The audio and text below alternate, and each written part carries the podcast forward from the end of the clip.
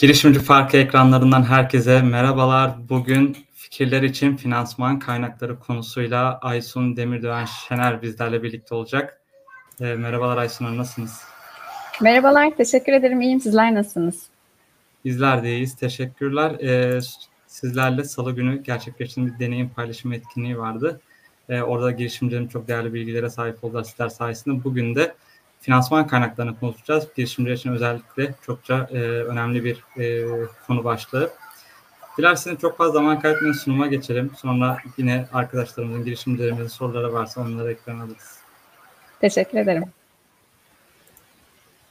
Merhabalar. Bugün e, biraz daha genel çatı altında fikirler için finansman kaynaklarından bahsedeceğiz. Tabii ki sadece e, bireysel fikirler değil, girişim fikirleri için de bahsediyor olacağız. Yani iş fikirleri kapsamında konuşuyor olacağız.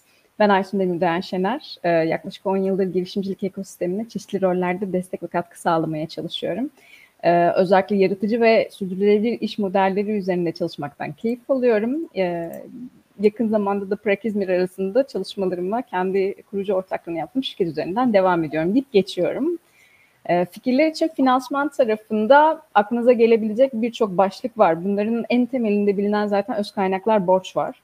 Bunun dışında öz kaynaklar kısmında belki de boost, e, bootstrapping dediğimiz hani kemer sıkma olarak bilinen e, ve kendi yağında kavrularak belli şeyleri yapabilme kabiliyeti de e, var diyebiliriz. En yakın çevreden devam ediyor. Sonrasında yine girişimcilik ekosisteminin herkes tarafından bilinen çekirdek, melek yatırımcı ve STK, sivil toplum kuruluşları fonları geliyor ve diğer ileri seviye fonları görebiliyoruz. Tabii bunların dışında destek mekanizmaları da mevcut. Teknoparklar, teşvikler, hızlandırıcı kuluçka merkezleri gibi ya da diğer gelir getirici faaliyetleri de görmek mümkün. E, çünkü sadece finansman kaynakları tek bir e, çatı altında toplanıyor demek e, doğru olmaz. E, bu kaynakların çeşitli farklı alternatifleri var. Hatta günümüzde güncel konular içerisinde kripto işlemleri, döviz işlemleri diyebiliriz, borsa faiz işlemleri, şans oyunları bile bazen e, finansman e, sağlayıcı etkinlikler arasında girebiliyor. Tabii bu kadar e, etkinlik var, bu kadar detay var. Peki ben nasıl başlayacağım, nereden başlayacağım derseniz de finansman öncesinde doğru anahtarı doğru kapıya aslında yerleştirmek gerekiyor. Yani sizlerin finansman ihtiyacının doğru tespit edilmesi gerekiyor. E, çok fazla finansal kaynak içerisinden size en uygununu bulup o doğrultuda yürümemiz gerekiyor. Bununla alakalı da e, edinilmesi gereken en önemli yetkinlik ve yetenekler var diyebiliriz. Çok basit bir şekilde koydum bunu. Sonra çok e, uzun durmayacağım üzerinde. Ama merak edenler için Entrocomp'un e, detaylarına bakabilirler. Bir girişimcilik sürecinde özellikle ihtiyacınız olabilecek şeylerden bahseden güzel bir kaynak, güzel bir kütüphane diyebilirim. Bizim de fikirler için finansman kaynaklarını tararken, ararken en önemli yapmamız gereken şey doğru tespit etme ve doğru tanımlama diyebiliriz. Sonrasında zaten detaylı araştırma ve devamı geliyor. Ne yapmak istediğimize iyi bakmak lazım. Yani e, geliştireceğimiz şeyin e, genel kapsamını doğru tanımlamanız gerekiyor finansman kanallarına gitmeden önce. Donanım yani ürün mü geliştireceksiniz, yazılım mı, hizmet mi satacaksınız, değer olarak ne karşı tarafa sunuyorsunuz onu e, öncelikli olarak doğru tanımlamak gerekiyor. Tabii ki finansman e, edinmek için çok farklı tematik alanlarda ilerlemek mümkün. Daha finansman kanallarını aramadan önce hangi tematik alana hitap ettiğimi doğru bir şekilde ifade etmem e, gerekiyor. Sosyal odaklı gidiyorsam sosyal odaklı fon kaynaklarını ayrıca bulabiliyorum. Teknoloji odaklıysa teknoloji ARGE fonlarına ulaşabiliyorum. Eğer sanatsal bir çalışma yapmak istiyorsam, sanat girişimi olmak istiyorsam da bu alanda ayrı kaynaklara erişebiliyorum. Tabii ki bunu doğru tespit ettiğim zaman bunları bulabilmem mümkün diyebiliyoruz. Birazcık verilerden gidelim. Özellikle fikirlerin ve firmaların problemleri kaynak edinme olarak görebiliyoruz genel olarak yaşadıkları zorluklar içerisinde. Bunun içerisinde nakit akışını sağlayamamaktan tutun da e, kendi satışlarını yani müşteri içerisindeki e, özellikle kapsamlı detaylı çalışmalarını temiz bir şekilde ifade edememesi de var. E, ama kaynaklara erişim bu finansman tarafının en son detayı diyebiliriz. Avrupa tarafında bununla alakalı araştırmalarda da yine e, finansmana ulaşamama yine e, birçok konuda mevcut finansmanı kullanmaktan e, daha geride kalıyor, daha geride kaldığını görebiliyoruz. Bizim baktığımız yine girişim evreleri ve finansman ihtiyaçları e, içerisinde ülkemizde tabii ki bu e, harita birazcık daha değişti son dönem e, döviz kur farklılıkları ile beraber ama e, belli ihtiyaçlar, analizler kapsamında sıraladığımız aşamalar var. Eğer aşamanızı da yine tanımlamayı doğru yapabiliyorsak finansman için doğru kapılara gidebiliyoruz. Bir ARGE aşamasındaysam o kapsamdaki e, özellikle hibe aralığına bakıp onunla ilgili fona gidip sonrasında da diğer basamaklara başvurabiliyorum. Özellikle ARGE öncesi çalışması olduğu zaman birçok projelerde ya da iş fikrinde daha değerlendirme sürecinde e, gözde olabiliyor diyebiliyoruz. Girişimin yaşam döngüsünü bolca görürsünüz ekosistemde. E, bu yaşam döngüsü de Silikon Vadisi'nin ölüm vadisinden geçebilme kabiliyetiyle alakalı tanımladığı bir süreç. Fon alma sürecinde ekosistemde yine duyduğunuz bazı jargonsal ifadeler var. İşte tohum özellikle erken aşama ya da seri A, seri B gibi e, bu tanımlar yatırım süreçlerinde finansmana erişimde hangi özellikle ölçekteki finansmanı aradığınız ve kimlerin kapısını çalacağınızı tanımlarken de sizin işinize yarıyor. Yani bununla ilgili eğer belli aşamaları atlamak istiyorsanız yine de mesela seri A'ya gidiyorsanız daha tohum evresindeyseniz sizi yine tohum seviyesindeki bazı aşamalara yönlendirebiliyorlar. Hani bu sebepten ötürü bizim de dediğimiz hani kendi aşamalarınızı doğru tanımladığınız noktada zaten e, doğru adımlarla yine eriş, finansman kaynaklarına erişebiliyorsunuz. E, finansman kaynağı tarafında ise Avrupa'daki fikir ve girişimlerde e, en çok bu da yine e, EBA'nın e, bir yaptığı analizle e, alakalı sonuç. En çok kurucuların kendi fonlarıyla e, belli bir aşamaya geldiklerini görürüz. İki ve yüksek bir e, oran bu.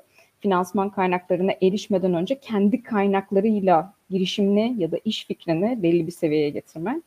Bununla alakalı da tabii ki bu e, yüksek oran gözünüzü korkmasın elbette ki her aşamada girişimcilerin deneyimlerinden faydalanarak platformlarda belli konularda destek sağlatarak da e, bu araçlardan nasıl faydalandıklarını, nasıl değerlendirdiklerini, nasıl geliştirdiklerini öğrenebiliyorsunuz. E, kendi fonlarınızla belli bir müşteri seviyesini gösterdiğinizde ya da işinizin çalıştığını gösterdiğinizde, prototipinin çalıştığını gösterdiğinizde diğer finansman kaynaklarından e, özellikle erişim gibi demeyelim ama finansman kaynaklarınız kaynaklarının sizin e, tarafınızdan, iş fikriniz tarafından kullanılması birazcık daha fikir aşamasına oranla daha e, kolay diyebiliyoruz.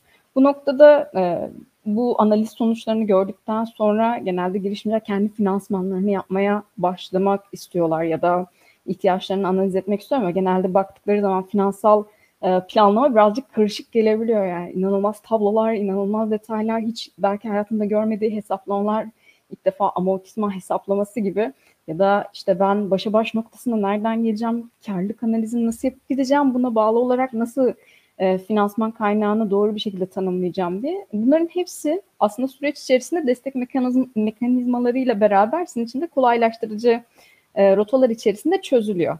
Yani tek başınıza yapmak yerine destek sağlayıcı kuruluşlarla beraber bu yola girebiliyorsunuz. En baştan buna girmeden önce de başlangıçta yapabileceğiniz bir adım var. İş modeli kanvasının genel bir hani rota çizmek açısından kullanılması gibi yine ekosistemde çok tercih edilen bir e, ortak dil oluşturma aracı diyebiliriz. Kitabını merak edenler için de yine inceleyebilirler. Kitap detaylı bir şekilde de e, süreçle alakalı örnekleriyle beraber anlatıyor. Bizim burada örnek olarak aslında detaylandığımız maliyet yapısı ve gelir modeli yani gelir akışını nasıl sağlayacağınız kısmı. Çünkü finansman kaynağına erişim için özellikle kanallar açmaya, oluşturmaya çalışıyorsanız öncelikli olarak kendi rotanızı bu kapsamda netleştirmeniz gerekiyor ve modellemeniz gerekiyor. Basit bir araçtır, tek sayfalıktır ve finansman konusunda arayış içerisinde olduğunuzda finansörlerle aynı dili konuşmanızı sağlar diyebiliriz. Yani devasa Excel'lerden önce bundan başlayabilirsiniz. Özellikle birkaç tane örnek verirsek mesela e, bu e, Canvas'ın yapım sürecinde basit birkaç rota çıkar size. Herkes için aynı e, rota çıkmaz. Eğer genel hizmet sektörüyle alakalı bir şey yapıyorsam komisyon, üyelik, reklam benim için gelir akışı sağlarken ya da finansman tarafını sağlayabilirken belki birazcık daha e, araştırma gerektiren, e, daha işte medikal çalışmalarda ya da laboratuvar çalışmalarında e, hibe yatırımcının içeriye gelmesi ya da gene farklı bir şekilde içeride şirkette danışmanlık hizmetleri ya da eğitim hizmetleriyle ürün satışıyla finansman sağlama mümkün olabiliyor diyoruz. Bunlar iki tane basit örnek diyebilirim. Birazcık da e, gene teorikten gideceğim. Biliyorum çok sıkıcı olmadan devam ediyorumdur. E, kamu STK me- destek mekanizmaları var e, diye başlayabiliriz. Yani ülkemizde neler var? Ben finansmana doğru gidiyorum. E, finansman kaynaklarına doğru gidiyorum ve işte kendim ne istediğimi biliyorum, ne yapmak istediğimi biliyorum. Her şeyi araştırmışım, destek mekanizmalarını tarıyorum ve nerelere kapısını çalabilirim dediğiniz zaman hem bireysel olarak başvurabileceğiniz kamu STK fonları var.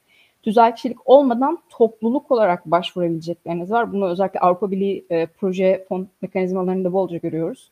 ARGE fon hibeleri, yatırım destek fonları, teşvik, diğer mekanizmaların dışında proje bazlı olup olmayanlar da var diyebiliriz. Bunların bir kısmını belki duymuşsunuzdur. En çok popüler olanları e, özellikle şöyle bir çerçeveye aldığımızda e, ekosistemde TÜBİTAK, COSGAP, İşkur'u duyabilirsiniz. Bu alanda e, destek mekanizması en yoğun, belki de başvuru alan alan e, kurumlardan e, üçü diyebilirim. Bunların dışında yine bilinen, e, özellikle sanayi tarafında da bolca bilinen teşviklerin sebebiyle bakanlık destekleri var. Bakanlık desteklerinin dışında büyükelçilik destekleri var. E, hangi büyükelçiliklerin bunu açtığını, hangi açıdan açtıklarını da biraz e, bahsetmem gerekirse genelde e, birazcık daha sürdürülebilir kalkınma hedefleri, hani bu sosyal birkaç detaya da en azından e, dokunuyorum dediğiniz noktada sürdürülebilir kalkınma hedefleriyle beraber açılan ve elçiliklerin hassas olduğu bazı konularda geliştirilmesini istediği konu başlıkları var. Ben mobil app de geliştirsem eğer gene örnek vereceğim, yine daha önce bizim e, de girişimcilerimizden biri olan e, Ege Üniversitesi'ndeyken e, otizmli çocuklara özel bir mobil aplikasyon ve ürün geliştiriyorsam e, bununla alakalı özellikle hem ARGE aşaması varsa ARGE ile ilgili bir fona başvurabilirim TÜBİTAK'tan. Bunun dışında personelim için iş, işkur tarafına başvurabilirim. Aynı zamanda sürdürülebilir kalkınma hedefleri eğitim tarafı daha verimli eğitim ve diğer işte birkaç başlıkla ilgili Gene açılan eğer büyükelçilik fonu varsa oraya, oraya başvurabilirim. Belki Kalkınma Ajansı'nın bununla alakalı özel açtığı bir çağrı varsa buraya gidebilirim. Ya da yine vakıfların ya da STK'ların açtığı bazı çağrılara gidebilirim.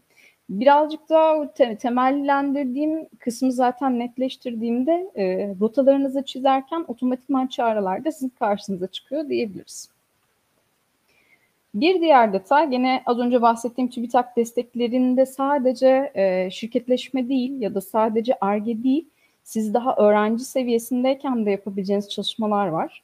Bunlar işte gene üniversitedeyken, lisede başlayan tabii ki destek mekanizmaları da var ama üniversitedeyken ARDEP gibi yani araştırma destekleri, bilimsel destekler ya da bilim toplum destekleri gibi desteklere başvurabiliyorsunuz. E, TEDEP ya da uluslararası destekler biraz daha ticarileşme destekleri diyebiliriz. Birazcık daha kafalar çorba olsun dersek özellikle ticarileşme tarafında belki yine yakın zamanda duyduğunuz yeşil çağrısı açık olan 1512 ya da ARGE biraz da ileri seviye ARGE konusunda 1507 ya da akademiyle ilişki 1505 gibi çağrıları duyabilirsiniz.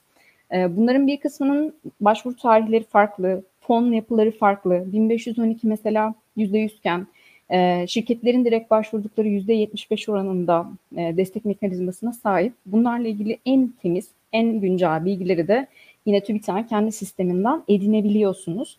E, bilmeyenler için çok güzel bir arayüz var Kılavuz TÜBİTAK diye ve e, sizin arama e, filtresine eklediğiniz detaylarla hangi fonlara başvurabileceğinizi otomatikman gösteren bir filtre mekanizması var. Bu inanılmaz iyi.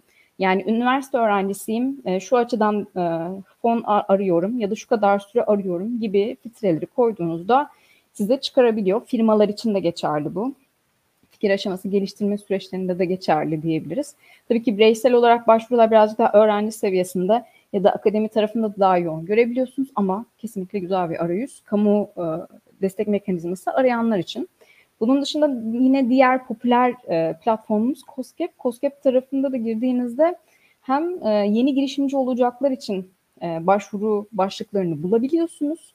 Finansal tarafta e, erişim için %100 destek gibi değil. TÜBİTAK'ta %100 geri ödemesiz destek mekanizmasının dışında tabii ki parçalı olarak da var yani farklı yüzdelerde de var. COSGAP'te biraz daha direkt %100 e, oranlarını farklı başlıklarda yine buluyorsun. Yani tamamen bir e, fonun kendi başlığında değil de örnek veriyorum personelin net üzerinden yüzde yüzü ise işte tanıtım organizasyonunun yüzde yetmiş altmışı ya da işte bazen e, belli bölgelerde birazcık daha önce, önceliklendirme olmasında daha farklı oranların olması ya da sosyal e, olarak e, öncelik verilen grupların yüzde olarak daha farklı dilimler alması gibi finansmanların, finansman oranlarının değiştiğini görüyoruz. E, bunların dışında örnek verebileceğim COSGAP ile TÜBİTAK arasındaki değişken, TÜBİTAK ulusal bir fon meka- mekanizması, COSGAP daha yerel bölgesel. O yüzden e, Manisa COSGAP'e yaptığınız başvuru ile İzmir COSGAP'e yaptığınız başvuru biraz daha farklı haliyle. Çünkü e, hem oranları değişebilir, hem e, oradaki süreçleri değişebilir. Ona dikkat ederek e, süreçlere girmeniz gerekiyor. Bu mekanizmalar içerisinde özellikle başvuru arıyorsanız. E, ne yapabilirsiniz? Gene dönelim. TÜBİTAK'ta ne dedik? Hem araştırma tarafına gidebilirim, bilimsel taraftan gidebilirim, ticari taraftan gidebilirim. Fikrim bu açıdan gidiyorsa dedik. Bununla alakalı farklı fiyat aralıklarında fonlar var. Yani e, en basitinden işte 200-400 binden başlıyorsa, öğrenci seviyesinde belki 50 binden başlıyorsa, e, ticari seviyede 700 bin, belki 1.2 milyona kadar çıkabilen destek mekanizmaları var. Uluslararası kapsamda olan destekler birazcık daha e, yüksek ölçekli olabiliyor. COSGAP tarafında da keza bu sefer artık endüstriyel uygulamalar ya da ticarileşme süreçlerine destek yapılarını da görüyoruz. TÜBİTAK'ta göremediğiniz fuar desteklerini COSGAP'te görebiliyorsunuz fikriniz için ya da e, B2B görüşmeleri dediğimiz müşteri görüşmeleri, birebir görüşmeleri sağlamak için destek alabiliyorsunuz. Tanıtım desteği alabiliyorsunuz. Bunlar da fikirler için güzel aslında destek kalemleri, finansman kalemleri ihtiyaçlarınızı tanımladığınız zaman. Bu noktada yine başlıkları kontrol edip e, kendi açınızdan uygun olanları görebilirsiniz diyebilirim bunlar birazcık daha ulusaldı. Zaten ulusalın e, en çok bilinenin dışında ne dedik? Bakanlıklar var dedik, STK'lar var dedik, e, vakıflar var dedik. E, bir de uluslararası finansal mekanizmalar var. Bunlar mevcut. E, özellikle bilinen, en çok bilineni, en çok popüler olanı belki de mobiliteden se- sebeple Erasmus Plus. E, ama Erasmus sadece bir mobilite e, hibe programı değil, aynı zamanda e, kendi içerisinde hem fikirlerin hem de şirketlerin de yani şirket olarak da e, ortak olabileceğiniz başlıkların olduğunu bulabiliyorsunuz. E, bunun için de belli başlıkları zaten incelemeniz yeterli oluyor. Bunun dışında büyük kapsamlı projeler var. Yani kurumsal başvuruların yapıldığı, ihalelerin yapıldığı projeler var. E, yine e, çok popüler olan şirketler arasında bilinen Horizon olarak da bilinen Ufuk Avrupa çağrılarını takip edebilirsiniz mevcut programlar en çok bilinenleri bunlar zaten. Bunların dışında yeni dönemle beraber Türkiye'de de aktifleşen bazı çağrılar var. E, ne gibi? Yaratıcı Avrupa gibi özellikle e, yaratıcı endüstriler alanında çalışan girişimlerin takip etmesini tavsiye edebileceğim e, finansal çağrı, fon kaynakları oluşturan çağrılar diyebiliriz. Koordinatör olmak zorunda değilsiniz bu uluslararası mekanizmalarda ilk defa başvuruyorsanız ortak olarak da aslında işin içerisinde yer alıp hem de kendinizi o paket için fonlatabilirsiniz çalışacağınız paket e, kapsamında. Tabii ki iyi ortaklıklar kurmak da gerekiyor diyebiliriz burada. Yine e, pandemiyle gelişen dijitalleşme süreçlerinden kaynaklı Dijital Avrupa. Dijital Avrupa destekleri ve e, Türkiye'nin de yeni yeni başladığı e, uzay programı destekleriyle ilgili de geliştirmek istediğiniz projeler, fikirler varsa ya da şirket kapsamında yapacağınız şeyler varsa buraları takip edebilirsiniz. Destek mekanizmaları içerisinde birazcık da e, teşvik ve teknoparkları ben en azından belirtmek istedim haberi olmayanlar için. E, bir hibe fon gibi değil ama size belli harcamalarda fikriniz ya da yapacağınız, geliştireceğiniz çalışmayla ilgili teşvik sağlayan, destek sağlayan mekanizmalar. Yine Teknopark, e, TTO hatta bu yapıların e, kendi içerisinde kuluçka merkezleriyle de beraber parayla belki yani finansa ihtiyacınız olacak bazı hizmet başlıklarını ücretsiz edinebilme fırsatı sağlar ve bu da aslında sizin için büyük kalemleri çıkarma fırsatı verir. Yani ne demiştik en başında büyük finansal tablolarla uğraşmak yerine kuluçka ile beraber o süreci hem e, uzmanlarla beraber atlatmak hem de e, belki de size nakit olarak cebinizde kalacak bir miktar tutabilme fırsatı verebilir. Tabii ki bunların giriş süreçleri farklı projelerle giriyorsunuz. Ee, özellikle Teknopark'ta resmi olarak giriş sağlamak istiyorsanız zaten şirket olmanız gibi e, gereklilikler sadece şirket olmak yetmiyor, ARGE projesi vermeniz gerekiyor vesaire vesaire. E, bu detaylarla beraber aslında güzel teşvikleri var. Yani şirketlerin belinde büken vergiler e, var. Malum her şirketi olanlar varsa biliyorlar. Hani bu vergileri birazcık daha hafifletecek. Belki de belli noktalarda destek sağlayacak e, teşvikleri var. Teknopark'ın, e, Teknopark için tabii ki farklı bölgelerin de teşvikleri var. Yani burada bir sürü Teknopark'tan bahsediyoruz ama serbest bölgeler var ya da e, bu tip e, belli e, avantajlı alanlar var diyeyim. Hani bu alanlar sizin yaptığınız çalışmalarla bağlı olarak yani örnek vermem gerekirse e, genelde yazılım çalışmalarında yazılım ihracat, e, yazılımı dışarıya satan e, firmaların birazcık da serbest bölge büyük firmaların konumlandığını görebiliyoruz. Hani bu konuda hangisi aslında sizin için uygun oluyorsa teşvikler konusunda onları da araştırıp ona göre konumlanmak gerekiyor diyebiliriz. Bir de yine en başından söylediğimiz eğer kendi alanınızı biliyorsanız sivil toplum kuruluşlarından da finansal destekler konusunda destek bulabiliyorsunuz. Ne gibi? Sosyal alanda çalışıyorsanız, sosyal girişimcilik alanında bir fikir geliştiriyorsanız Ashoka'yla beraber örnek veriyorum sadece yürüyebilirsiniz. Ee, uluslararası e, hem platformu olan hem de daha derin teknoloji yani derinleştirilmiş teknoloji çalışmaları yapmaya yönelik bir fikriniz varsa Hello Tomorrow gene bu alanda hem yarışma hem minik bir can suyu hani sizin için sağlayabilecek yarışmalar beraber e, nakdi ve aynı katkılar sağlıyor diyebiliriz. E, lise seviyesinde genç başarı var. Gene bu da güzel e, diyebileceğimiz e, bence öncelikli çalışmalardan. Hani o seviyede belli bir e, aşamaya lise öğrencilerine mesela finansal katkı sağlayabiliyor iş fikirlerini geliştirmede. E, ve üniversiteye geçtiğinde de farklı aşamalarda farklı yerlere girebiliyor. E, söylemek lazım, kadın girişimciler için de özelleşmiş platformlar var. Yani bu noktada e, pozitif ayrımcılıkla beraber e, birazcık daha öne çıkan bazı katkı mekanizmalarını da bulduklarını görebiliyoruz kadın girişimcilerin. Biraz da özel mekanizmalardan bahsedeyim. E, genel olarak kamu tarafından bahsettik. STK ve devlet kuruluşlarından bahsettik ama bunların dışında tabii ki e, gündemde de karşılaştığınız bankaların size sağladığı belki özelleşmiş e, krediler ya da yapılar, çekirdek melek sermayeler, risk sermayedarları VC dediğimiz venture capital olarak da karşınıza çıkar bilinir. E, daha ileri seviye, ileri tur yatırımlar, kitlesel fon e, mekanizmalarıyla beraber bir de halka arz dediğimiz yapı var. İPO olarak da bilinen.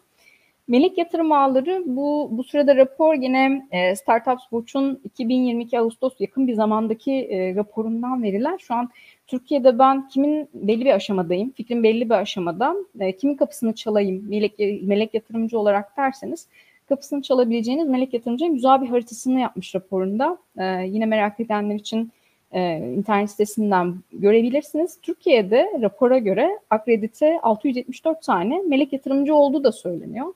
Ki bu da gerçekten iyi bir sayı. Ee, özellikle yatırım yapma kabiliyetine de bakmak lazım tabii. Hani ne kadar yatırım yaptığı ya da kim ne kadar hangi aşamada hangi türdeki girişimciye yatırım yapıyordu diye de bakmanız gerekiyor. Yani her yatırım ağı belki size uygun olmayabilir finansman arayışı içerisindeyken size doğru yatırımcının kapısını çalmak için de yatırım portföyünü incelemeniz gerekiyor bu kapsamda.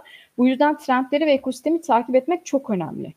Yani ben trendleri nereden takip edebilirim derseniz de yine belli e, özellikle trendleri yayınlayan, raporları yayınlayan platformların dışında özellikle üniversitelerin girişim mekanizmalarından bunu bulabiliyorsunuz. Mesela bu da e, yine 2021'de yapılan e, yatırım oranlarına dair melek yatırımların e, verilerini gösteren bir e, araştırma.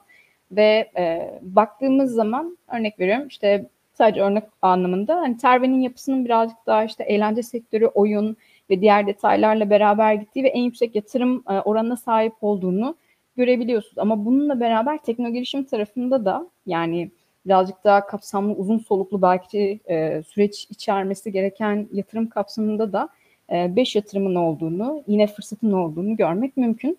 Yani Türkiye'de tabii ki ya yeni yeni birazcık daha gelişiyor bu süreçler ama e, bu dinamikleri bilmek doğru kapıyı çalmak açısından sizin için önemli diyebiliriz. Sadece Türk e, yatırımcılar mı var Türkiye'ye ilgili olan? Tabii ki hayır. Yabancı yatırımcı ağlarını da burada bulmak mümkün. Yine Startups Watch'un kendi e, bu sefer 2021 raporlarından birinde de bununla karşılaşabilirsiniz. E, Türkiye'ye 60 farklı yabancı yatırımcı özellikle 2021 yılında e, gelmiş ve çeşitli yatırımlar yapmak üzere görüşmelere girmiş e, ve bu görüşmeler sonucunda belli yatırımlar yapmış. Bunların yoğunluğunu daha çok yine oyun sektörü ve yazılım sektöründe olduğunu görebiliyoruz. Ama e, bununla alakalı e, özellikle patentli girişimlerin yatırım süreçlerine girmesi ya da bu süreçler içerisinde e, fikir aşaması ötesinde yani fikirden e, belli bir aşamaya gelmiş girişimlerin de yatırım fırsatı bulduğunu görebiliyoruz. Bu birazcık da ileri aşamaya doğru gittiğimiz zaman karşınıza çıkan detaylar diyebiliriz. Yani sizin için finansman kaynakları erişiminde öncelikli olarak daha önce de dediğimiz gibi e, melek yatırımcı kapısını çalmadan önce belli destek mekanizmalarıyla fikrinizi belli bir aşamaya getirmek esas. O aşamaya getirdikten sonra çünkü bu yatırımcı gruplarına o işin nasıl çalıştığını göstermeniz gerekiyor ki onlar da o riski paylaşsınlar. Riski paylaşmaya girmeden önce belli bir aşama önemli diyebiliriz. Peki bu belli bir aşamada ben özel mekanizmalardan nereye gidebilirim derseniz yine birçok kişinin kullanmayı sevdiği kitlesel fonlama mekanizmaları var. Türkiye'de bunun mevzuatının da çıkmasıyla beraber belli, belli güzel bir yere de geldi diyebiliyoruz. Ee, yine rapora bağlı olarak Türkiye'de aktif olarak çalışan e, mekanizmalar hatta şu sıralar aktif olduğunu çok da bildiğim fon bulucu.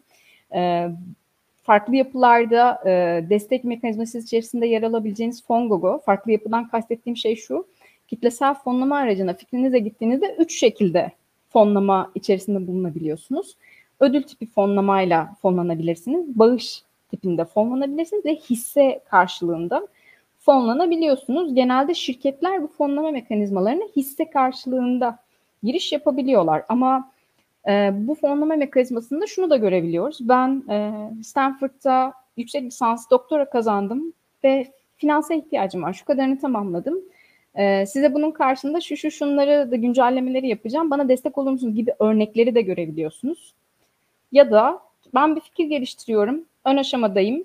E, işte şuradan şuraya getirecek kadarki seviye, A'dan B'ye kadarki seviyede e, sizlerin desteğini bekliyorum deyip de yine bu sefer e, ödül sistemiyle e, toplayabiliyorsunuz. Yani bağış sistemi biraz daha bireysel, ödül sistemi birazcık daha belli bir A'dan B'ye getirme süreçlerinde hisse daha şirketlerin kullandığı detaylarda diyebiliyoruz. Bu da yine melek yatırımcı ya da ileri seviye yatırım gruplarına gitmeden önce güzel bir hem e, müşteri edinme platformları hem de duyuru kendinizi e, etrafta hani gösterme, görünürlüğünüzü arttırma alanı diyebiliyoruz. Bunun dışında baktığımız zaman meleğin dışında tohum ya da erken e, aşama yatırımcıları da Türkiye'de e, epey konumlanmış, bolca var diyebiliriz. Tabii ki bunların her birinin türleri, yapıları, beklentileri farklı. Örnek Vinci grubu kendi işte ince akünün kendi e, çalışma kapsamında geliştirdiği detaylara birazcık daha belki öncelik verirken e, diğer alternatif işte Türksel kendi çalıştığı alanların e, fon yapılarında ya da iç girişimci yapılarına daha sıcak bakan e, yatırım beklentisi içerisinde olabilir. Bununla alakalı da araştırmalar ya da kendi yaptıkları yine portföylere bakmak önemli en artık son mekanizma hani duyduğunuz o büyük haberler var ya devasa değerlemelerle beraber e, işte yatırımlar alındı. İşte milyar dolarlık değerlemeyle şu kadar milyon yatırım alan girişimler artık ileri aşama yatırımcılarla beraber oturulup masaya yapılan anlaşmalar diyebiliriz. E, bu aşamaya geldiğiniz zaman zaten size ta şu aşamada yani melek yatırımcı aşamasında sizinle beraber olan yatırımcılar sizi buralara taşıyor oluyor. Zaten e, akıllı para özellikle e, birazcık da böyle bir şey. Yatırımcının içeriye girmesi sadece paranın içeriye girmesi değil, yatırımcının network'iyle size yapacağı katkıyla sizi diğer yatırım aşamalarına ulaştırmasıyla da önemli diyebiliyoruz. Yani finansman kaynağı parayı paranın aslında bir nevi büyüttüğü ve bunu yaparken de aşamaları en doğru adımlarla atabileceğiniz e, şekilde ilerlediğinizde başarılı olduğunuz bir yapı diyebiliriz. Tüm bunlara baktığımızda ben finansörü nasıl anlayacağım? Yani benden beklentisini nasıl çözeceğim gibi düşündüğünüz ya da kamu için farklı, e, onun dışında özel için farklı nasıl ilerlerim derseniz de kullanabileceğiniz üç tane temel araç var. Bu araçlardan biri e, özellikle hani hatta araca geçmeden önce e, her sürecin de burada farklı olduğunu da hatırlatayım, altını çizeyim. Bu araçların içerisinde çünkü başvuracağınız her yerin beklentisi, belki sunum yapısı, ya da e, finansman tablo yapısından tutun da vereceği hibenin ya da aralığın farklı olmasıyla beraber sizden e, beklediği detaylar farklı oluyor. Bu yüzden o aşamalara bakmanız gerekiyor. Bu araçlarda ne ki demiştik. E, bunu da en çok teknoloji tarafında çalışanlar bilirler ama teknoloji hazırlık seviyesi diye bir seviye kademe e, tanımlama aracı var. E, ve bu gene NASA'nın yine 2012'de yaptığı bir çalışma içerisinde tanımladığı e, ve birçok alanda da göreceğiniz bir şey. Mesela finansal mekanizmalara gittiğinizde size aslında bunu tanımlıyorlar. Diyor ki ben diyor konsept seviyesi tamamlanmış bir fikrin fonlanması için buradayım. Konseptten prototip aşamasına kadar olan fikirleri fonlayacağım diyor.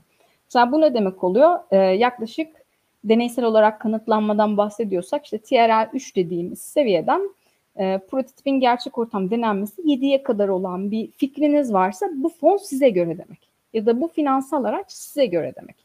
Ama eğer siz gidip 8. yani 8. seviyede olup başvurursanız sizi reddediyorlar. Ama bu sizin fikrinizin kötü olduğu anlamına gelmiyor aslında. Doğru fonda olmadığınız anlamına geliyor. O yüzden buna bakarak, bunu doğru tespit ederek ilerlemeniz lazım. Bu teknolojiyi geliştiriyorsanız teknolojisinin teknolojinizi tespit etmek için güzel bir araç fonun beklentileriyle beraber. Pazar olgunluk seviyesi dediğimiz başka bir şey daha var. Pazar olgunluk seviyesi de yine geliştirmek istediğiniz fikrin e, atacağı adımlarla ilgili müşteriyle bağlantılı olarak yapacağı çalışma ne kadar doğrulandı, hangi seviyede olduğunu gösteriyor. Bu noktada da bazı özellikle fon, finansörler e, tezin en azından doğrulanmış olmasını bekleyebilir. Yani müşteriyle ilişkili hikayelerin çalıştığı ya da e, en azından bir kampanya yapıp işte atıyorum tamamen işte 30 tane bu konuda talep aldığınızı görmek isteyebilir. Yatırımcıya giderken bu tip şeyleri göstermeniz gerekebilir. Bu da sizin için pazar olgunluk seviyesini tanımlayabilir diyebiliyoruz. Tabii ki bunların hepsinin sonunda da yatırım için olgunluk seviyesi var.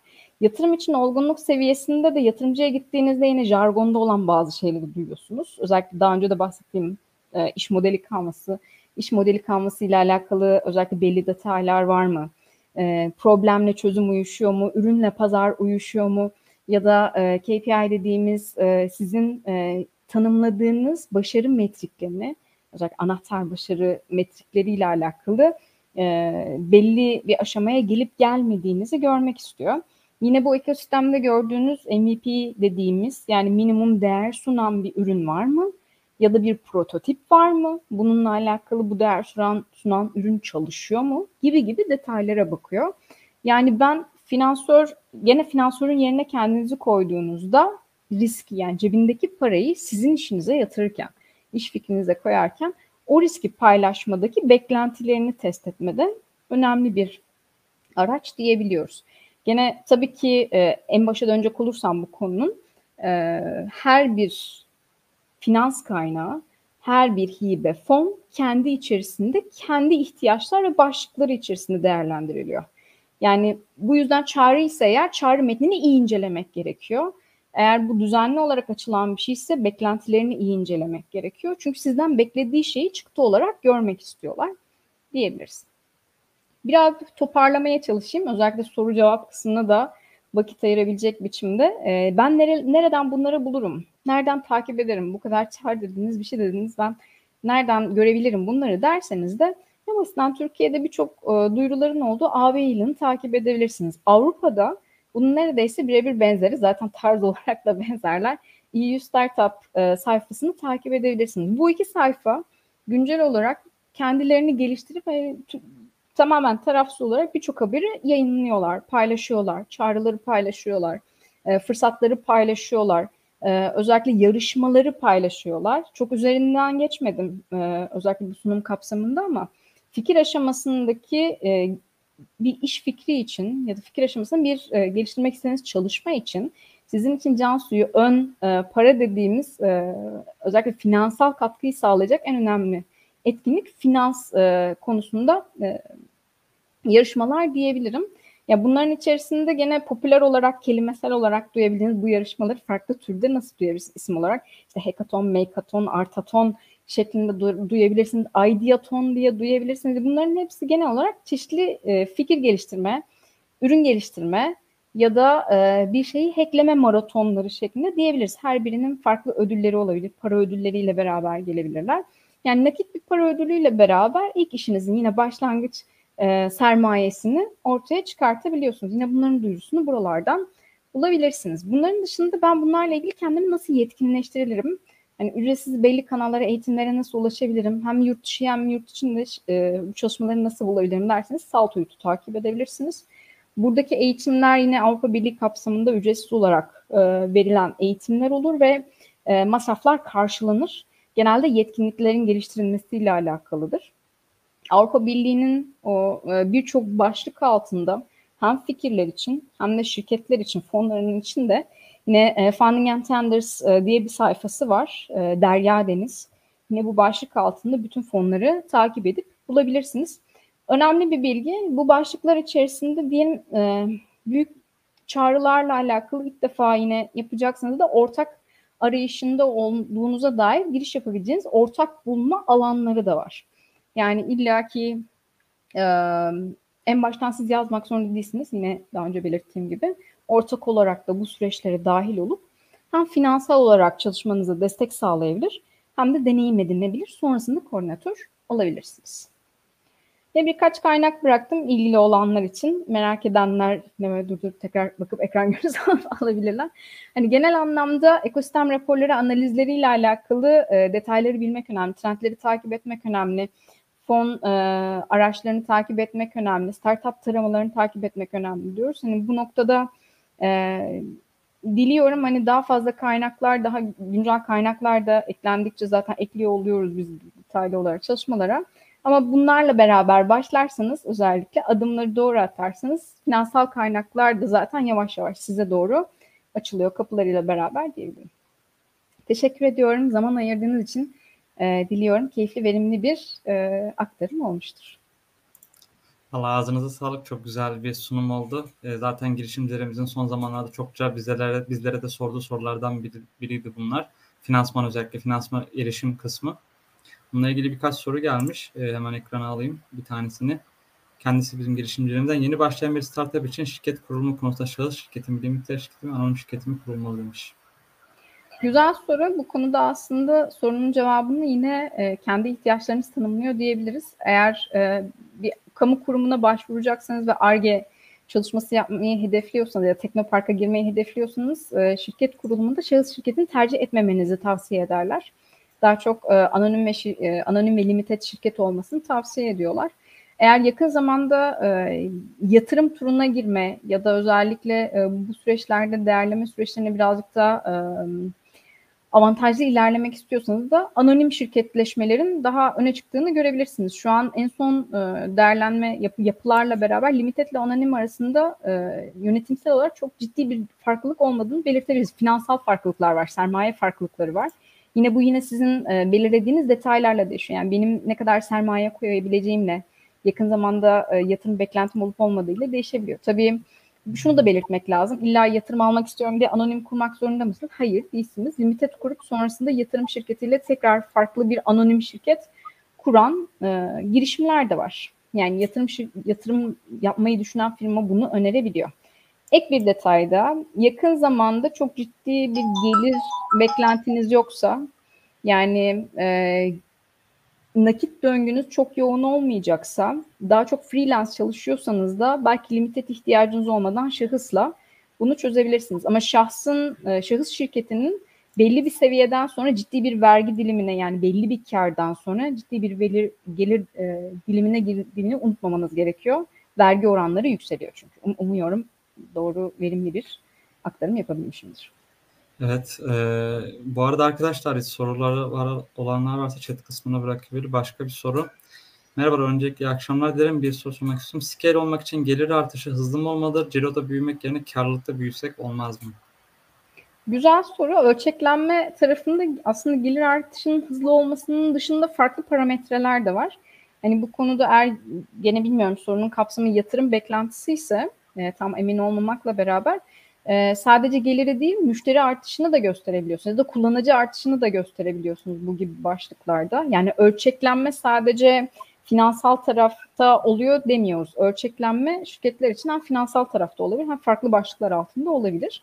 Hani bu noktada finansal e, ölçeklenme için evet belli bir ivmeyle gelir artışı sizin için ölçeklenebilir bir e, fikir içerisinde olduğunuzu gösterir. Çünkü stabil gidiyorsanız genelde e, sabit kendi içerisinde kendi yanda kavrulan bir şey şeklinde ya da durağan e, geçen bir girişim yapısına dönüyor. E, ciro'da büyümek için de karlılıkta büyümek ve ciroda büyümek aslında burada yine kendi dinamikleriniz içerisinde değişken. Tabii bundan çok emin değilim olur mu olmaz mı emin olamıyorum. Belki bu konuda birazcık da e, direkt bu işin detay uzmanına sormak lazım diyebiliriz. Evet, e, bu arada az önceki e, sorunun e, so, sorun arkadaşımız böyle bir yorum bırakmış. Başta şahıs şirketi kurup daha sonra limite şirketi çevirmeyi düşünüyorum. Çünkü kapatmak istediğim bir sorun oldu. En azından şahıs şirketi kolay bir şekilde kapatabiliyor demiş. Muhasebeciniz öyle dediyse ne mutlu diyelim. Çünkü evet. ev, evraklar ne kadar çok yoğunsa ya da ne kadar çok e, sıkıntılı işlem varsa o kadar uzun sürüyor diye biliyorum ben şirket kapama. Ne kadar az işlem varsa o kadar e, hızlı kapanıyor şirketler. Yani net söyleyebileceğim şey bu yani. İşlem ne kadar çoksa e, ve dokümantasyon temiz değilse o kadar e, uzun sürüyor şirket kapama süreci. Ama tabii ki genelde e, yine belki belli o sebepten ötürü de olabilir bilmiyorum ama gelir dilimine girmeden zaten limitede çevirmek en mantıklısı oluyor şahıs şirketinin. Ama başlangıç aşamasındaysanız masraflardan kaçınmak için şahıs da mantıklı olabiliyor. Kesinlikle bir sorumuz daha. E, girişimimiz için başlangıç sermayesi sizce önemli ya da kilit bir faktör mü? Ee, başlangıç sermayesinden kastettiğiniz şey e, sadece belli bir yere getirmek için ihtiyacın olan yani finanssa. Sanırım şeyi soruyor. Hani iş fikrimiz var ancak belli bir sermayemiz yok. Büyük ihtimal daha erken aşama bir girişim. Hı hı. Bu aşamada e, başlangıç sermayesine gerek var mı? Nereye kadar e, olmadan ilerleyebiliriz? E, iş o para olmadan gerçekleşemiyorsa bir şekilde bulmak gerekiyor aslında. Yani kilit olmasının sebebi bu oluyor e, finans o, o finans kaynağı nakit finans kaynağı olmadan gerçekleşebiliyorsa hatta bununla alakalı şey e, belki siz e, biriyle anlaşıp bir firmayla anlaşıp barter da yapabilirsiniz. Yani ben sizin için işte şunu yapayım siz bana o girişim benim girişimim için gerekli olan şunları sağlayın dediğiniz hani ortada daha farklı ticari e, değiş tokuşun olduğu şeylerin e, gelişmesiyle beraber yapılabiliyorsa ne mutlu ama finans ve nakit paraysa gidilmesi bulunması gerekiyor. Nakit para değilse destekle çözülüyorsa kuluçka merkezleri, belli şirketlerin destekleri ya da yine belki yatırım kanallarıyla beraber, yarışmalarla beraber çözülebilir. Yine şunu da eklemek istiyorum. Çok sorulduğu için başlangıç sermayelerinde melek yatırımcıya gitmek şu açıdan hata oluyor. Ee, daha siz kendi cebinizden 5 lira, 5 birim koymadan diyeyim. E, melek yatırımcı da 5 birim koymuyor. Yani siz bir beş birimi gösterin. Yani ne kadar emeğinizi gösterin. Bu nakit olmak zorunda değil. Ne kadar emek sunduğunuzu ya da bunun karşılığında nasıl bir şeye değer biçtiğinizi gösterin. Ondan sonrasında onlar da zaten ortaya e, bir şeyler koyabiliyorlar. Daha girişimcinin risk almadığı bir şeyi ben niye risk alayım demek gibi bir şey bu. Evet. Hmm, bir sorumuz daha. Bir iş fikrimiz var ve başarılı olmak istiyor. Ancak işler yolunda gitmese nereye kadar risk almalıyız? Ya, bu çok güzel bir soru. Dur, durmanız gereken noktayı bilmeniz gerekiyor tabii ki. Yani kendinizi batırmamanız gerekiyor en temelinde. Ee, başarılı olmak takıntılı olmaya dönmemeli. Buradaki kilit şey e, bence bu. E, belli noktalarda bazen bazı iş fikirleri özellikle e, durağan hale getirilebiliyor. Yani sonrasında değerlendirmek üzere belki rafa kaldırılabiliyor. E, bunun örneklerini farklı şekillerde görebiliyoruz. Mesela doğru zamanlama değilse, çok iyi bir iş fikri e, ama doğru zamanda değil.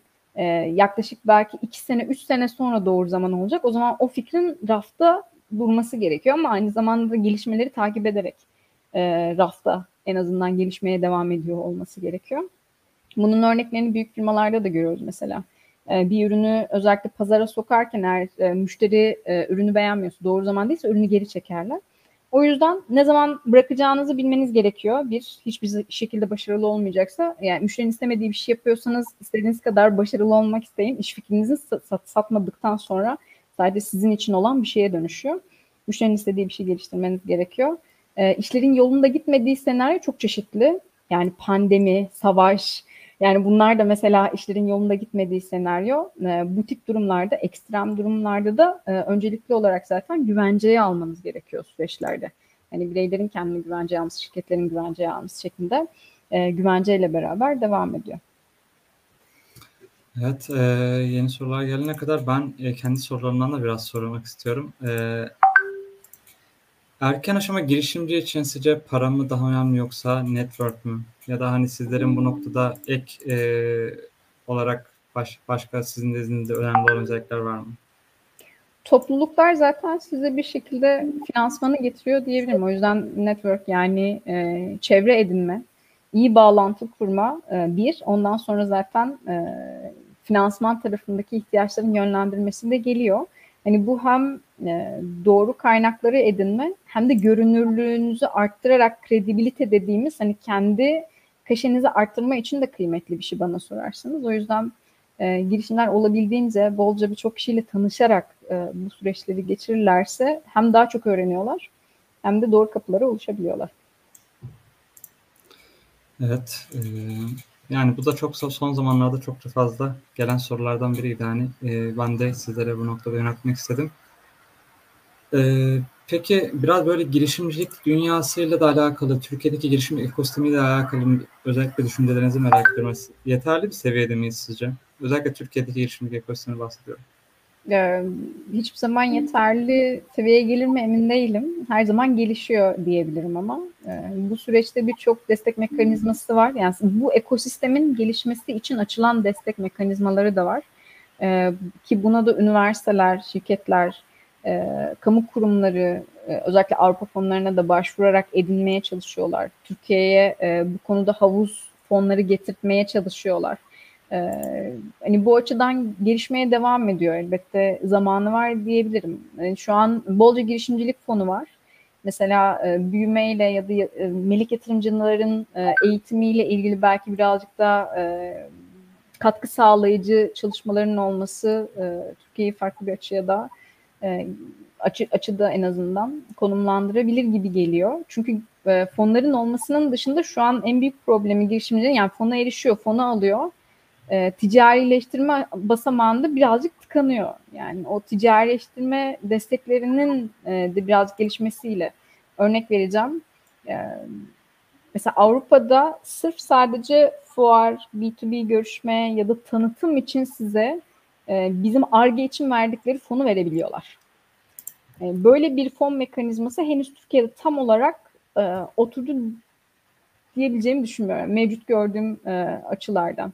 Yani ne zaman ki o ticarileştirme süreci de bizim için birazcık daha desteklerle beraber beslenecek ve girişimler sadece ARGE yapıp hani bırakmadan onu alıp daha ileri seviyeye getirecek. O, o zaman zaten yatırım ağları vesaire de otomatikman e, ticarileşen bir ürünün üzerine gittiği için daha kolay ilerleyecek diye düşünüyorum.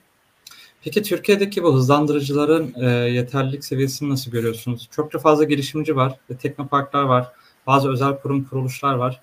E, bu noktada birçoğu zaten e, genelde global metropol şehirlerde oluyor. Yerel bölgelerdeki girişimciler bu tarz noktalarda girişimcilik ekosistemine uzak kalıyorlar.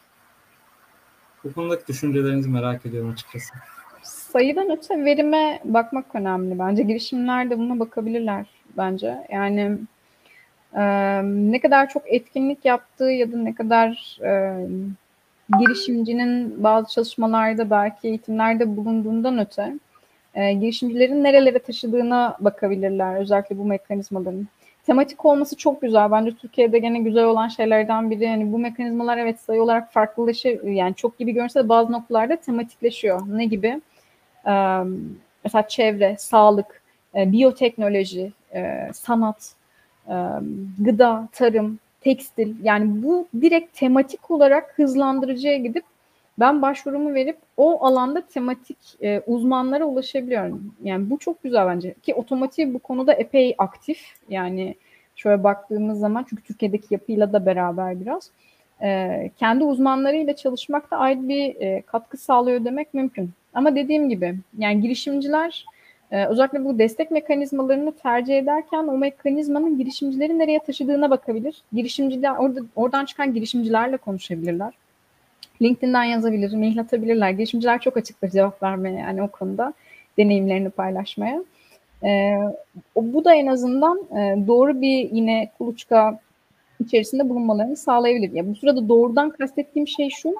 Tarım alanında tematikleşen bir e, kuluçka merkezi sırf size çok yakın diye e, bilişim alanında çalışan bir fikriniz varsa ve uzmanları orada değilse oraya gitmek mantıklı olmayabilir. Demek istediğim şey bu biraz. Yani bilişim alanındaki uzmanların olduğu yeri bulmanız gerekiyor. Yani bilişim alanındaki fonların olduğu, finansmanın olduğu yeri bulmanız gerekiyor. Birçok zaten bu alanda iyi olan kuluçka merkezi, hızlandırıcı size şey der. Yani bu birazcık sanki senin tematik alanın şuraya daha yakın. Hani buraya da başvurabilirsinizler. E, bu da güzel bir zaten yönlendirme örneğidir.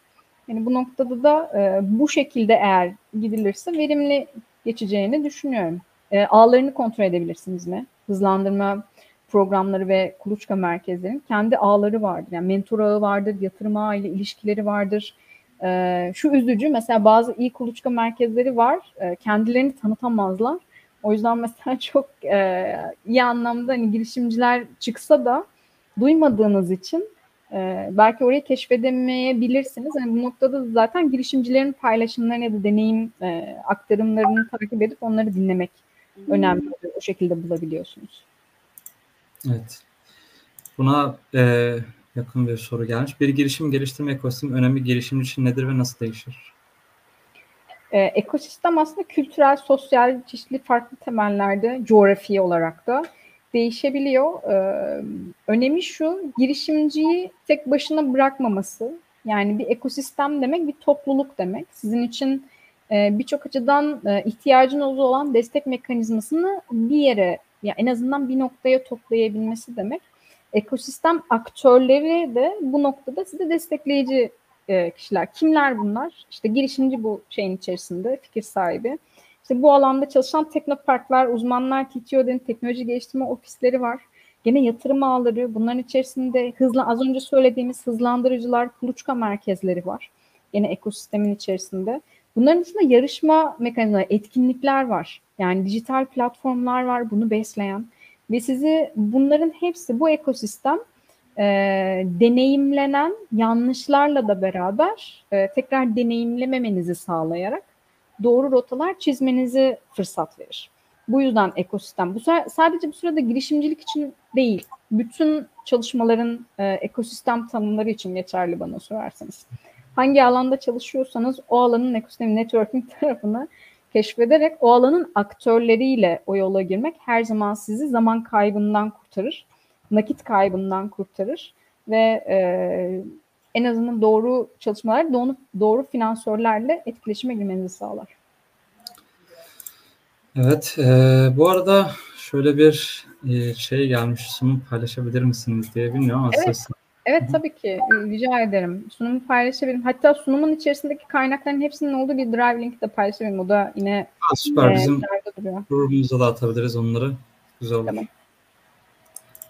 Ee, şöyle bir sorumuz daha var bir girişimde olması gereken özelliklerine de ayrıca sizler girişimleri özellikle genç girişimde ne gibi tavsiyelerde bulunursunuz? Bir dakika sırayla gideyim. Bir girişimde olması ha. gereken özellikler bu çok değişken. Bu konuda bir sürü proje var yapılan. Bir girişimcinin nasıl olması gerektiğiyle alakalı.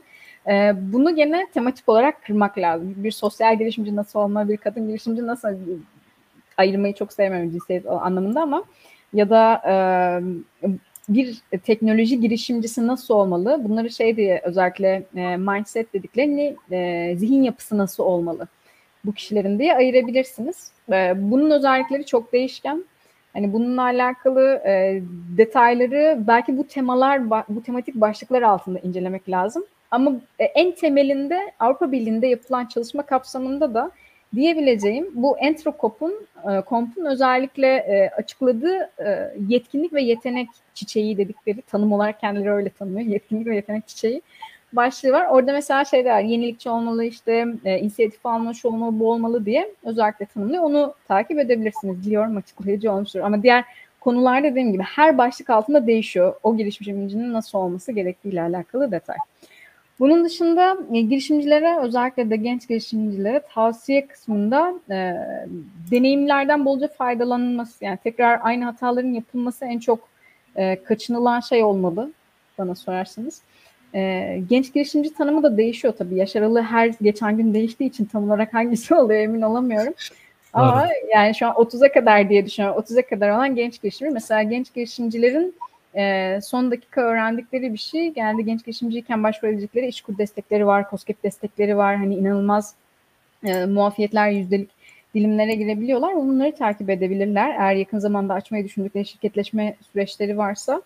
E, ama hali hazırda eğer bir gelir e, hızlı, düzenli bir gelir elde edilmeden edilmeyecekse geliştirdikleri iş fikrinde yani yaklaşık ben satışı 4 ay sonra 5 ay sonra düşünüyorsam ve şirket açmamın şu an bana bir katkısı yoksa hani çok erken şirketleşmemelerini tavsiye ederim. Çünkü şirketleşme demek eşittir cebinizden para yakma. Şirket e, demek gibi ağlar düzenli olarak yani ihtiyaçları vardır. E, bazı şeylerin karşılanmasını ister. Yani bu noktada o sizin belinizi bükebilir. O yüzden e, doğru analiz etmek gerekiyor. Erken şirketleşmeme, en çok yapılan hata erken şirketleşme genç girişimcilerde. E, bunun dışında e, reputasyon dediğimiz hani bazı konularda bazı detaylar masraflı olabiliyor. Ne gibi? Fikri mülkiyet koruma süreçleri gibi. Eğer yine bu sizin için e, bir prestijden öte değilse ve buna çok para harcamak sizin belinizi bükecekse bunu öncelik e, kısmına almamak. Öncelikli olarak eğer bir girişimci olmak istiyorsanız ürününüzün sattığını görmek güzel bir detay diyebiliriz. Evet, e, payadalı kitlesel fonlama ile alakalı bir sorun. Fon burcu başta olmak üzere son zamanlarda birçok payadalı kitlesel fonlama platformunun ekosisteme değer kattığını görüyoruz. Peki siz bu platform hakkında ne düşünüyorsunuz? Fon bulucu hakkında diye gördüm ya da platformlar. Ha platformlar evet, hakkında. Evet, fon bulucu başta olmak üzere birçok platform var. Fongogo, Fonangel sizlerin de bahsettiği üzere. Yeni SPK lisansı alacak olanlar var. Bu, bu konu biraz ilginç bir konu aslında benim için. Zamanında e, özellikle benim çalıştığım e, danışmanlık firması, hani ismini de verebilirim şu an aktif olmasa da, hani Kandil isimli danışmanlık firması ve çok severim kendilerini de öpüyorum bunu. E, onlarla beraber e, ilk biz 2012 yılında Fonla Beni diye bir platform aslında e, üzerine çalışmıştık ve bu platformda e, en büyük fonlamada nöbetçi kütüphane belki biliyorsunuzdur 100 bin TL ile nöbetçi kütüphane olmuştu. Mesela o dönem e, o mekanizmanın içerisinde bulunmak inanılmaz keyifliydi. Benim için e, bu mekanizmaların geliştirilmesi açısından özellikle bu e, ön sermayenin oluşturulması ya da ihtiyaç olan finansmanın, nakitin oluşturulması, hızlı can suyunun oluşturulması açısından çok kıymetli platformlar diyebilirim bu platformlar. E, yine e, Türkiye için güzel bir adım olarak bunun mevzuatlarının olması çok iyi.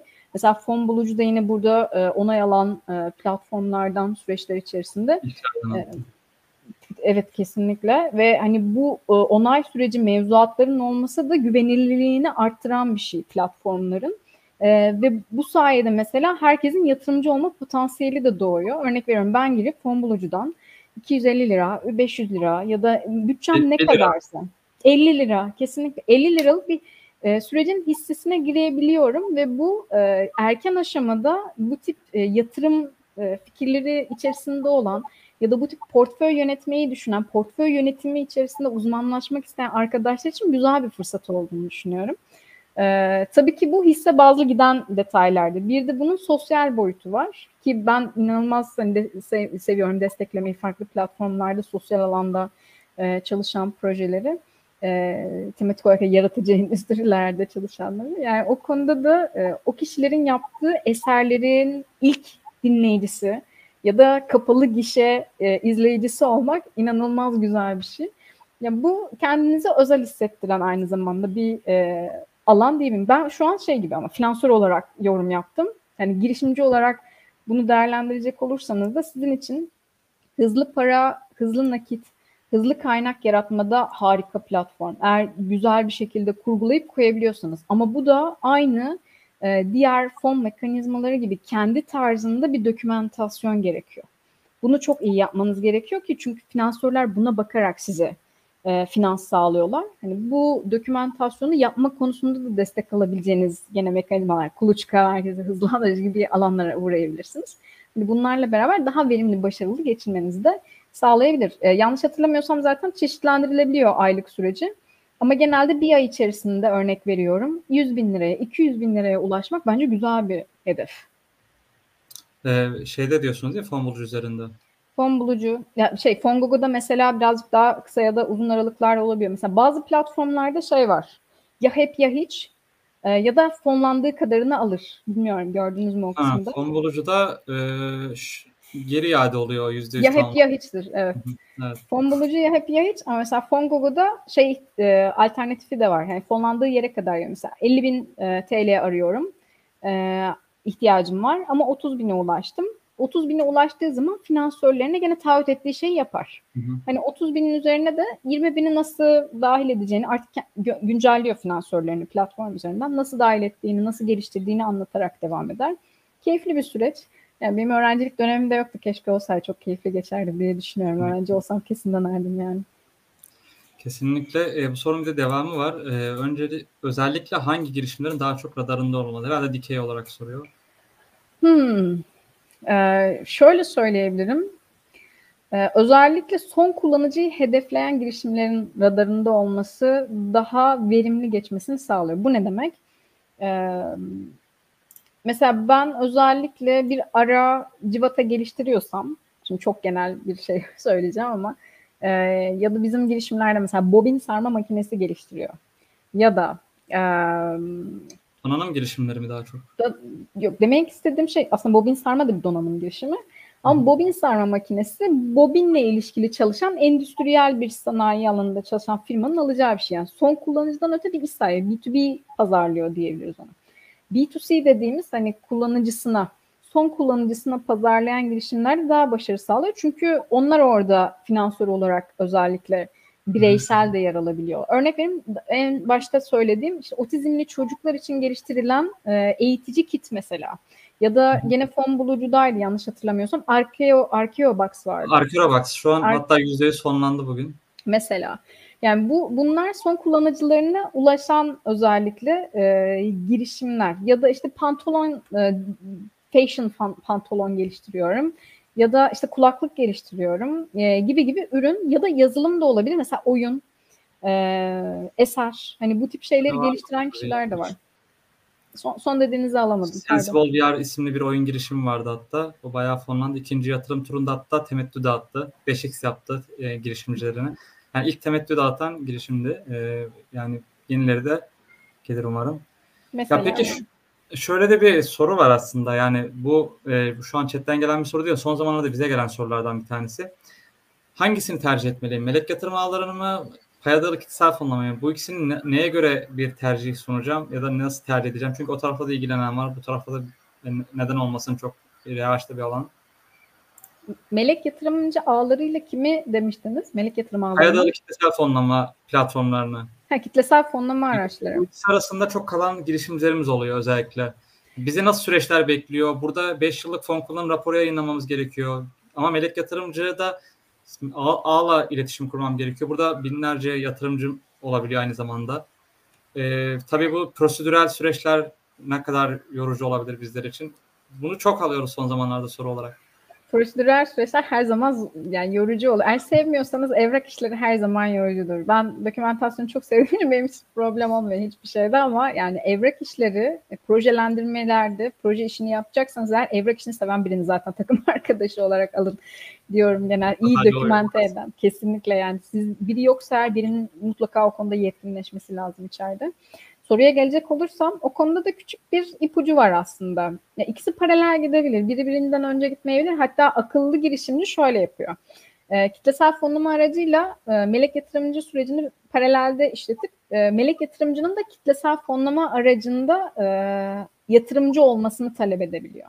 Bu sayede mesela yatırım turuna e, çıktığınız zaman da e, sizin için şöyle oluyor kitlesel fonlamada. Biliyorsunuz insanlar biraz şeydir. Herkes beğenmiş, ben de bir beğeneyim. Herkes eğer yatırım yaptıysa ben de ucundan bir 50 lira atayım. Hani küçük de olsa diye bakabiliyor. Hani bu noktada melek yatırımcıyı aslında oranın tavşan e, hızlandırıcısı e, olarak da konumlandırabiliyor. Bence bu akıllı bir teknik, taktik.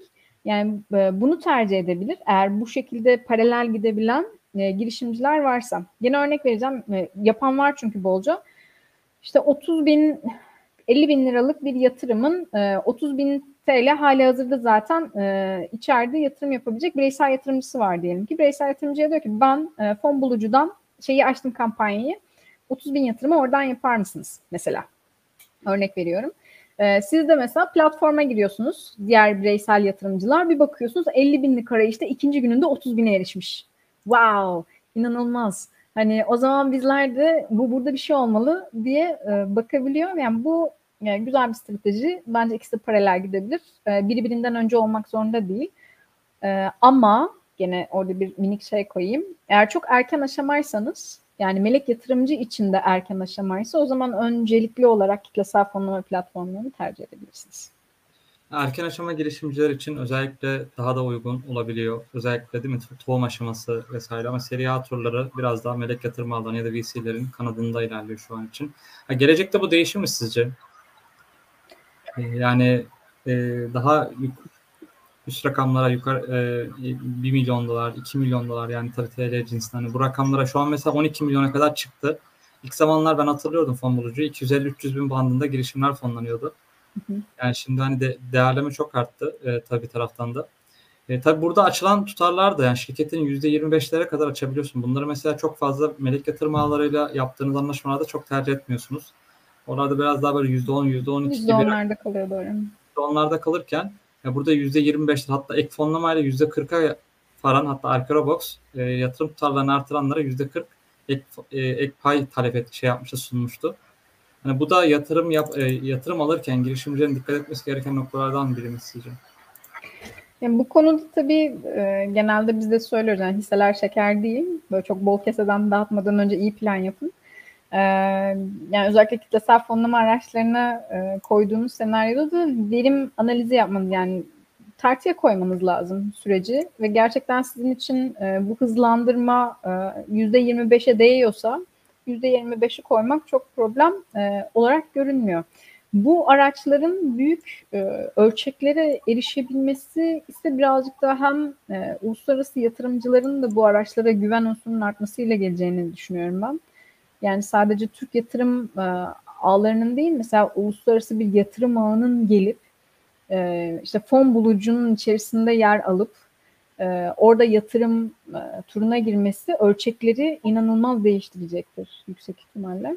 Yani bu sürece e, belki bu şekilde bir katkı sağlanabilir.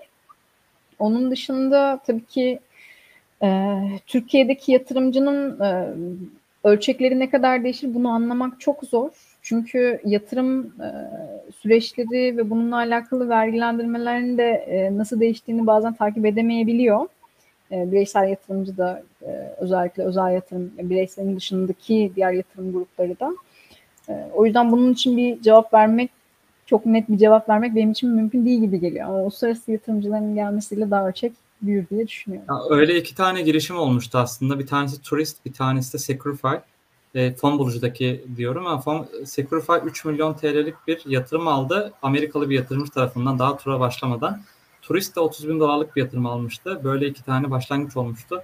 Tabii bunların sayısının artması bütün dengeleri de değiştirir bu tarafta e, söylediğiniz gibi. Ee, yayınımızda bu arada 70 dakikaya doğru gidiyor. Bayağı keyifli bir yayın oldu. Zaman nasıl geçtiğini çok anlamadım ama biraz da sizlerle alakalı sorular sormak istiyorum. Kendinizi güncel, dinamik tutmak amacıyla takip ettiğiniz yöntem kaynaklar nelerdir? Ee, bu konuda çokça WhatsApp, Telegram grubu var içerisinde bulunduğum. Ee, beni besleyen şeylerden e, diyebilirim. Ee, bunların içerisinde işte çeşitli toplulukların grupları, proje gruplarından tutun da uluslararası e, gruplarda dahil. Yani bu tamamen yıllar içerisinde işte gittiğiniz, tanıştığınız, hani networking, edindiğiniz kişilerle beraber e, çoğalan alanlar ve o grup, o topluluk sizi besliyor. Artık belli bir noktadan sonra sizin takibinizin dışında otomatikman bilgi size akıyor oluyor ve bu bence çok e, iyi bir süreç. Özellikle girişimlerde benzer bir sürecin içerisinde eğer çok yoruluyorlarsa sürekli bir yerleri takip etmeyi e, iyi bir networkingle size bilgi akan e, kanallara girmeyi tercih edebilirler. Onun dışında yine takip ettiğim zaten e, kaynakları da sizinle paylaştım. Özellikle takip ettiğim düzenli olarak e, kitlesel fonlama platformları güncel haberleri takip etmemin dışında işte yatırımcıların genel yapısı vesaireyi takip etmek açısından benim için iyi oluyor. Bunların dışında Türkiye tarafında da e, keza öyle raporları takip etmek. Yani ekosistemle alakalı çıkan raporları takip etmek, lansmanları özellikle dinlemek, takip etmek, podcastleri takip etmek e, gayet e, sürecin e, içerisinde haberdar olmayı sağlıyor. Tabii bu kadar işinizin gücünüzün arasında bunları nasıl yapacaksınız derseniz iş yaparken kulağınızda bir podcast oluyorsa ve iki şey de sizin için verimli geçiyorsa problem değil. Örnek veriyorum. Ya da e, mailinize düşen düzenli haberleri ya da ha, mesajınıza gelen şeyleri şöyle bir 5 dakika 10 dakika herhangi bir molanızda bakabiliyorsunuz. Bu şekilde oluyor. Elbette ki yani uzun uzun mailleri okuma şansı yok insanların. O yüzden hatta eğer e-mailing e, ile ilgili böyle tanıtım düşünen girişimler varsa kendini tanıtırken böyle minik böyle detaylarla yazdığınız ve linklerle yönlendirdiğiniz e, kısa mailler daha verimli geçiyor takip edenler için diyebiliyorum. Güzel. Peki e, girişimcilik yolculuğumuzda sürekli engeller, mikro başarısızlıklar zaten günümüzün bir parçası biliyorsunuz sizler de. Genel olarak bunlara karşı motivasyonunuzu ve enerjinizi nasıl koruyorsunuz? Um, sanıyorum tekrar başlama konusunda motivasyonum yüksek. Yani bu konuda çok fazla başarısız olduğum iş var. Yani e, başarılı olan işlerin dışında e, tabii bu şeyden başlıyor. Yani işte lise, üniversite döneminden başlıyor. Bir şey deniyorsunuz, satıyorsunuz, olmuyor. Ya da e, dijitalde bir şey deniyorsunuz, olmuyor. Kapatıyorsunuz. E, bununla alakalı inanılmaz hikayeler var yani. E, belki şimdi e, uzun süre hiç oraya girmeyeyim. Yani o noktada e, kendinizi suçlamamanız gerekiyor. Bir, yani suçlu değilsin zamanı değil. Belki de kendinizi ifade etmeniz, ürünü istemiyorlar. Yani bu kadar. Başka bir yoldan bakın. Kişiye bolca soru sorun. Yani girişimcilere de dediğimiz şey o. E, özellikle ürün geliştirirken ya da bir hizmet geliştirirken gidin konuşun sorun. Yani problem neyse çalışmıyorsa da eğer bir şey niye çalışmadığını öğrenin. Yani vazgeçecekseniz de doğru zamanı tespit etmenizi sağlar size süreç içerisinde diye. Ama bolca dinleyin. Yani müşteriye niye almadığını yani suçlayıcı bir şekilde ya da niye beğenmediğini sormuyorsunuz bir şeyde. Ee, sorun ne diyorsunuz? Yani niçin tercih etmediğini soruyorsunuz. Ne olsa tercih ederdi diye sorabilirsiniz. Yani tabii bu, bu ilerleyen aşamalarda gelen bir şey. Ee, yorucu bir süreç. Eğer e, bu süreçlerde e, çok bu şekilde kendini motive yani kendi kendini motive etmeniz gerekiyor. Süreçte kendinizi motive edemiyorsanız yorucu bir süreç. E, bunun dışında ne iyi oluyor? Takım olmak iyi oluyor. Yani hepimiz insanız. E, elbette ki yani öz motivasyonunuz olsa da e, hastalık olabilir, çok düşebilirsiniz motivasyon olarak e, takip edemediğiniz şeyler olabilir. O noktada da işte takım arkadaşınız devreye giriyor. Takım olmanın e, getirdiği bir e, güçle beraber ilerlemek de e, girişimcilik fikir geliştirmede özellikle iyi yaşamalara gelmeyi sağlıyor diyebilirim. E, geçmişe dönük deneyimlerden eğer söyleyecek olursam da e, takım olarak ilerleyenler e, en azından bu tip bariyerlerde, sıkıntılarda daha hızlı aşabiliyorlardı gördüğümüz. Yani en azından bir kişi mutlaka sırtına alıyor o yükü ve devam ediyor. O düştüğü zaman diğeri alıyor bir şekilde devam ediyor. Öbür türlü ya işte zaman kaybı oluyor ya bir şekilde e, bir daha oraya girmiyor yani küsüyor tamamen. Fikre küsüyor, ekosisteme küsüyor. E, tamamen diyor ben artık bu alanda e, çalışmayı düşünmüyorum. Yani başka bir rota çizeceğim diyebiliyor. Tabii ki herkes girişimci olmak zorunda değil. Yani denedikten sonra bana göre değilmiş de diyebilir. Yani ben en iyisi gideyim başka şu rotadan e, devam edeyim mi diyebilir. Bunu öğrenebilmek açısından da, deneyim etmek açısından da iyi bir yol. İşte bunun şey yon noktası var mı? Yani hangi noktada bunu diyebilmesi lazım? İşte kritik noktada bu zaten. Hani çünkü hani girişimcilik hep bir taraftan da şu pompalanıyor ya sürekli birçok e, sosyal medya hesaplarında mesela hep deneyin başarısı olun yine deneyin hani nereye kadar kısmı. İşte bu çok e, bunun belki de cevabı yok mu acaba bilmiyorum. Ee, bu kişiden kişiye tamamen değişecek bir şey. Yani kişinin limitleri, kişinin e, veya takımın diyelim. Yani sadece belki kişi değil, girişim takımının sınırlarıyla beraber e, değişen bir şey. E, çok deneyip yanılmanın mantığı şu bu sırada. Bir e, fikrin gelişim sürecinde kurumsal yapılardan ayrılan en önemli e, unsur girişimlerin hızlı hareket edebilme kabiliyeti. Kurumsal yapı çünkü hata yapma kabiliyetine o kadar sahip değil. Yani o bürokrasi içerisinde bir hata yapana kadar yani bir şeyin fikrinin kararının de- değiştirilmesi bile aylar alabiliyor. Hatta şu açıdan söyleyeyim, e, özellikle e, ürün yaşam döngüsü süreci vardır sanayi alanında çalışılan ürünlerde. Bir iş fikrinin geliştirilmesi 7 yıldır minimum neredeyse. 7 yıl. Girişimlerin biraz daha hızlı olma kabiliyeti var. Yani dene yanıl, dene yanıl ve en doğruyu bul kısmı o biraz da. Yani yalın ilerle ve hızlı ilerle en doğruyu kurumsaldan önce bul. Kurumsalın erişemeyeceği o e, yenilikçi, yaratıcı şeyi sen bul ve ona gerekirse pazarla ya da ona e, bir şekilde ürününü sat. Şimdi bunun limiti nasıldır kısmında ise tabii ki gene dediğim gibi girişimlerin kendi yapısı ve takıma göre değişiyor. Fikrin de durumuna göre değişiyor. Yani eğer kaynaklarınızı tükettiniz, cepte hiçbir şey kalmadı, e, artık yani kendiniz yaşayamıyorsanız gene belli bir noktada düşünmeniz gerekiyor demektir. Yani çünkü önce e, bireylerin, şirketin, yani o tüzel kişiliğin de ayakta kalması lazım. Batmaması gerekiyor geliştirmesi açısından. Ama belki de doğru bir cevap yani tam şudur demek her türlü mümkün olmuyor sanırım. Aynen. Bununla alakalı bir soru daha sormak istiyorum aslında. Yine gelen sorulardan bir tanesi. Girişimcilerimiz özellikle zamana karşı yarışırken scale olma tarafında anksiyete yaşıyorlar bazen. Hani hızlı olmam gerekiyor. Zamanla karşı da bazı şeyler sanki yeterli değilmiş gibi. Hani akışına mı bırakmak gerekiyor yoksa kasmak mı gerekiyor kendimizi bu noktada? İyi plan yapmak gerekiyor. İyi strateji, iyi plan e, aslında stresi sokmuyor. Ölçeklenme süreçlerinde e, her fikrin ölçeklenme süreci değişken. Onu da gene altını çizerim. Yani strese girdiğiniz şeyin e, doğru bir sektörde olup olmadığını da bakın. Örnek vereceğim.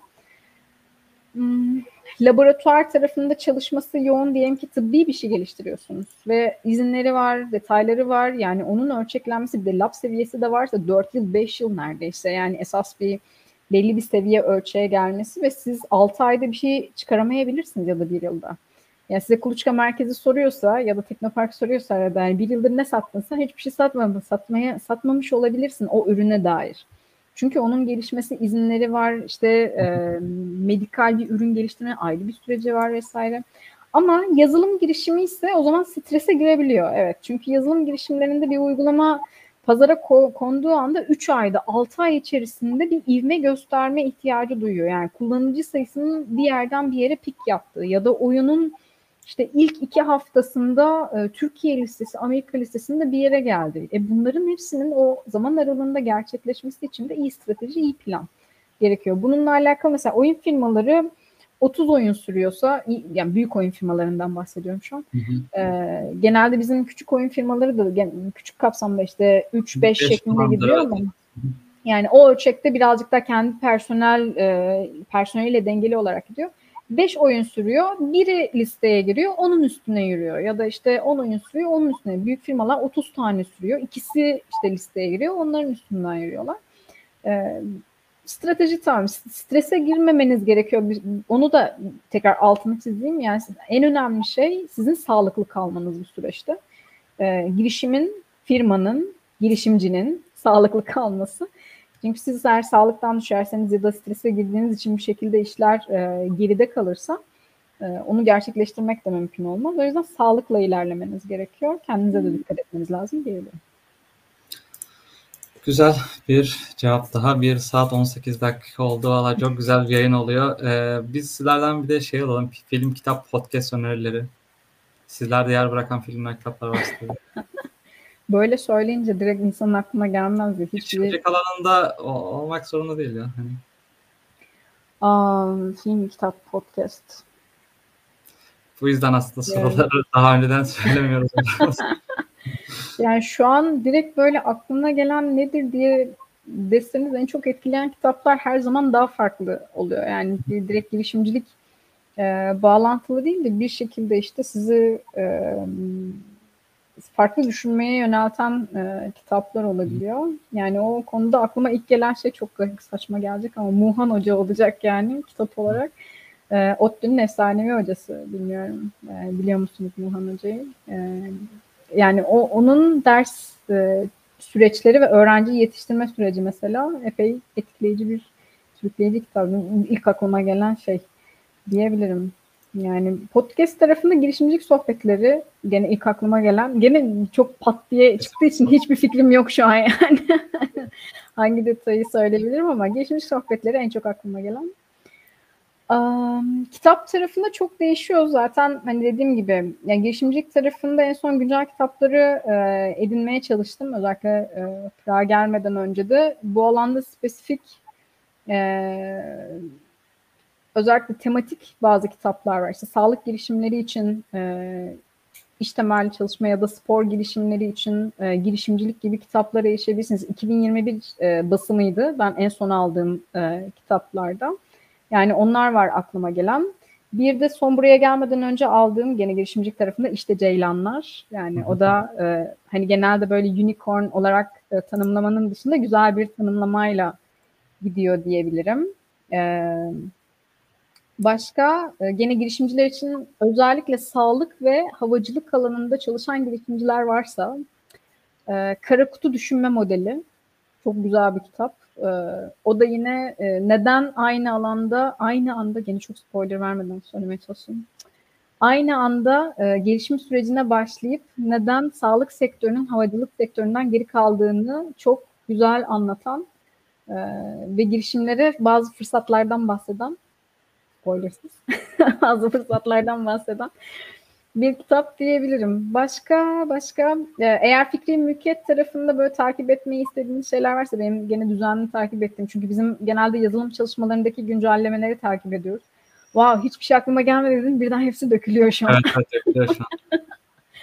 şey var e, e, patent raporu yani özellikle patent efekt, patent e, raporu Türkiye'nin patent raporu süreçleriyle alakalı özellikle yapılan bir podcast var patent efektin başka başka. Evet. Film var mı? Aa, film, film. Dediğiniz bu akşam herkes bir şeyler izlesin. film ne olabilir? Gene gene hiç hiçbir şey aklıma gelmedi deyip şimdi sırayla söyleyeceğim galiba ama bir düşüneyim. En son ne izledim diye hatırlamaya çalışıyorum da film olarak yani o da hı hı hı. Yok film olarak film olarak da genelde dizileri takip ettiğim için galiba bir süredir. Yani önerebileceğim şeyler olursa e, girişimcilerimiz buradan ya da izleyenler kim olursa girişimci olur. Girişimci olmak zorunda değil.